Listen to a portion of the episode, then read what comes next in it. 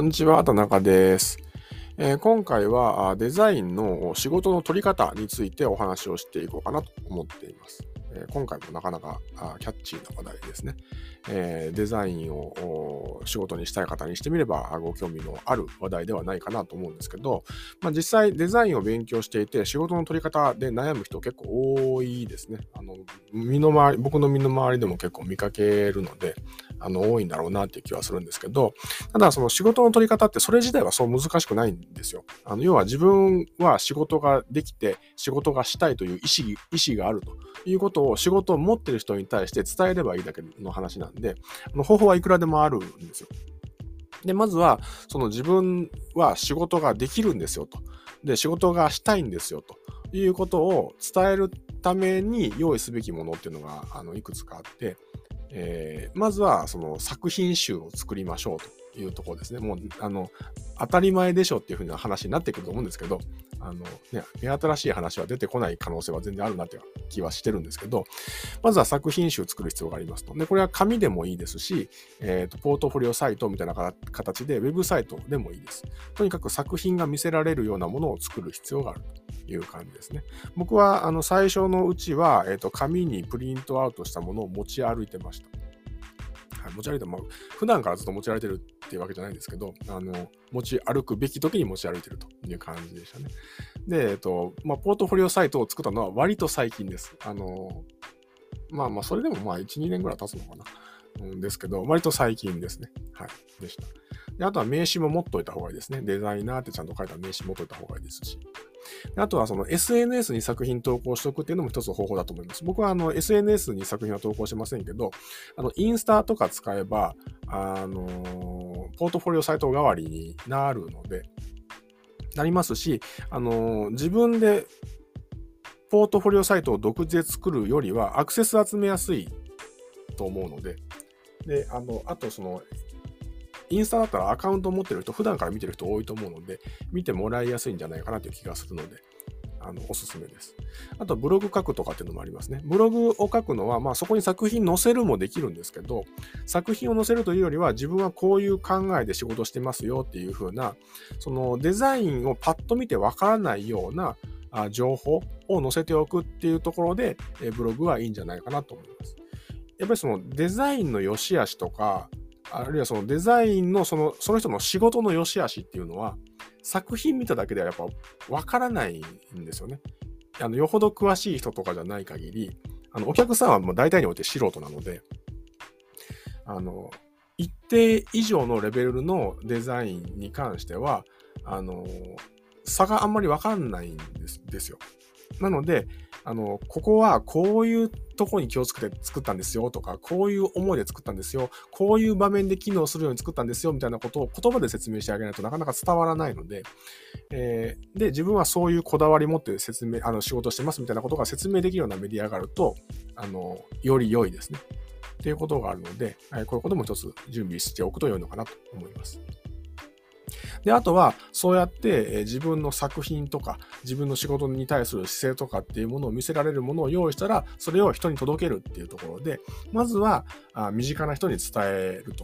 というところです。友達とか家族とか、あまあ、身近な人ですね。に、まずはあのデザイン、仕事をしたいんで、えー、仕事あったらお願いしますと。あるいは仕事持ってそうな人がいたら紹介をお願いしますというふうなことを伝えていくということをまずやりましょう。まあ、とにかくね、人に知られないと仕事につながるわけないので、あのとにかく人に知ってもらうということをやる必要があって。で、あとは、えっ、と、人に、人が集まる場所に行って名刺交換するっていうのすごい大事で、僕はこれで多分一番仕事を取ってるんじゃないかなと思います。あの、オフ、僕はオフラインですね。えっ、と、多かったのはビジネス系のセミナーとかです。ビジネス系のセミナーだったりとかすると、例えばその売上アップセミナーとか、集客セミナーとかだったりとかすると、もう売上アップしたい、集客したい人が集まってって分かってるんで、当然ね、その売上アップとか集客に直結するような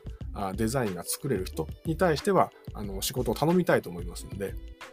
そういう目的がはっきりしてるような、あの、セミナー、ビジネスのセミナーに参加して名刺交換するってことが多かったです。だからその目的があんまりはっきりしない異業種交流会みたいなやつとかはあんまり良くないですね。あんまり良くないとは言っても、それで仕事になる確率はなくはないんですけど、全然。はい。ですけど、まあ、目的はっきりしてるものの方がいいですね。こういうものは、その、あの、有料でもありますけど、無料でも結構あるんで、そういうビジネス系のセミナーっていうのは、商工会議所とか行ったら結構無料でそういうセミナーやってたりとかするんで、そういうところで名刺交換するといいんじゃないかなと思います。あとは、えっ、ー、と、仕事がありそうな会社にメールするっていうのも一つ手段としてあります。これやってる人はネット上とかで見たら見かけます。僕はやったことないんですけど、有効だと思います。あの仕事がありそうな会社にメールするっていう場合は、その仕事がありそうな会社がどこにあるのかってことをまず知らないといけないんですけど、まあ、アイデアとして考えられるのは、まずは制作会社ですね。あの、制作会社の下請けとして仕事をするっていうのを目的に、制作会社にメールを出すっていうことは一個あると思いますし、あとは、えっ、と、アマゾンとか楽天とか、ああいうところで商品を売っている会社であれば、あ自社サイトも別で持ってるはずなんで、そこに対して連絡を取ってみると。そういうところは商品いっぱい持ってると思うんで、えー、まあ、で、通販で実際、インターネット上で商品売ってるので、インターネット上のメディアが重要だってことは分かってると思うので、当然その既存の業者さんも抱えてるとは思いますけど、人が足りてないっていう可能性は全然ありますから、そういうところに営業ができるんじゃないかなとはい。あとは SNS 上で発信するっていうのがありますね。さっきインスタに投稿するっていうのも言いましたけど、で、インスタにアクセス集めるっていうのも一個方法ですけど、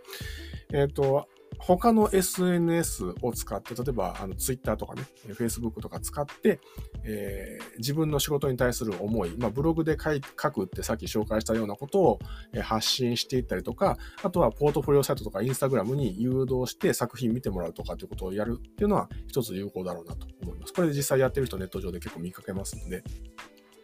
僕はあ積極的にあまり SNS は活用してませんけど、Facebook 上で仕事を受けたことはあります。なので SNS での営業というのは一定有効なんだろうなっていう気はしますね。はい。で、あとは、その、ブログとかサイトとかを作ったんであれば、そこに対してアクセスを集めるという努力は必要になってくるかなと思います。まあ、場合によっては広告打つということもあるかもしれませんけど、あの、まあ、SEO 頑張るとかよりは、まあ、SNS とか使ってアクセス誘導するとか、あるいはそのオフラインで、えー、人とつながって自分のサイト見てもらうように誘導するとかっていうふうなことになるかな。だから名刺にはちゃんと URL 載せとくとかいると思いますけど、っていうことをやる。かな。あと、これはあんまりお勧めしませんけど、アウトソーシングサイトを使うというのは一個方法としてありますね。ランサーズとかクラウドワークスとか。まあ、ああいうところはもう競争率がむちゃくちゃ高い高いので、ベテランがめちゃくちゃ有利っていうところもあるし、あの単価がすごい安く買い叩かれる傾向にあるんで、あんまりお勧めしないですけど、一応手段としてはあり得るという感じですかね。はい。まあ、あとなんだろうな。あとは、あの、紹介をお願いするっていうのはあって、これ身近な人に紹介をお願いするっていうのとはまた別で、あの、たくさんの会社とつながりがあるような業種ってあるんですよ。例えば経営コンサルタントであったりとか、あ税理士さんとか、司法書士さんとか、行政書士さんとか。なんかそういういろんな、たくさんの会社に、会社に出入りするような、あのー、業種の人と、があって、で、そういう人とつながりを持って、えー、仕事がありそうだったら紹介お願いします。で、その時に、あの、紹介してくれたら2割ぐらい、あの、そのせ、あの、利あの利益というかね、お渡ししますんでお願いしますっていうふうなことをやると、仕事が入ってくるってことはあるかと思います。ですね。僕も、あの、そういう仕事をたくさん持ってるとか、いろんな会社さんとつながりがあるところ、方とつながりを持って、そこから仕事をいただくっていうことはあったので、これも一つ、ちょっとまあ、ちょっと上級者向けかなっていう気がしますけど、方法としては全然ある、あるかなと。だから身近にね、そういう経営コンサルタントの人とかいるんであれば、声かけて、え、仕事紹介してくださいと作れますんで、みたいなことは全然できると思うんで、やってみてもらえると良いかなと思います。あとは、クリエイターの横のつながりを作っておくっていうのも結構有効で、えっと、デザインの仕事って、腕2本で作るので、同時にたくさんの仕事を受けられないんですよ。なんですけど、お客さんから一時にたくさん仕事来ることっていうのはあり得るんですよね。そういう時って仕事がさばけないので、あの、お願いできる先があると、頼む側も助かるわけですよ。ですので、そういうクリエイター同士の横のつながりを作っておくことで、えー、仕事がちょっとこなしきれない、さばききれない時にお願いできる先にもなるし、逆にその紹介してもらえる先にもなるので、あの、お互いにとって良い。で、あとは、そのデザイナーで、同業でつながるっていうのも一個あるんですけど、あの、他業種ですね、えー、映像クリエイターとか、コピーライターとかと、マーケッターさんとかね、とつながっておくと、あのー、チームで仕事を受けるってことができるようになるんで、あのー、それもうちでやろうとしてるんですけど、デザイナーとか営業とか、あ、営業じゃなくて映像とかコピーとか、あと、その、なんだろうな、マーケティング、広告運用とかっていうことも含めて、あの、売り上げを作るための提案できますよ、みたいな感じで、チームで幅広い提案を受けていくってことができるので、それも一個、まあ、これも結構上級向けになってくると思いますけど、そういう仕事の受け方もあるかと思います。はい。ちなみに、あの、今紹介した中で僕は、えっとね、仕事のありそうな先に片っ端からメール送るっていうやつと、アウトソーシングサイトを使うっていうの以外は全部やってますね。はい。で、全部から一応仕事はあったので、効果があるってことは一応確認できています。ので、これぜひやっていただければ良いかなと思うんですけども。はい。なので、まあね、多分これぐらいだと思います。なんか、そんなに画期的な方法とか裏技みたいなものってないと思うので、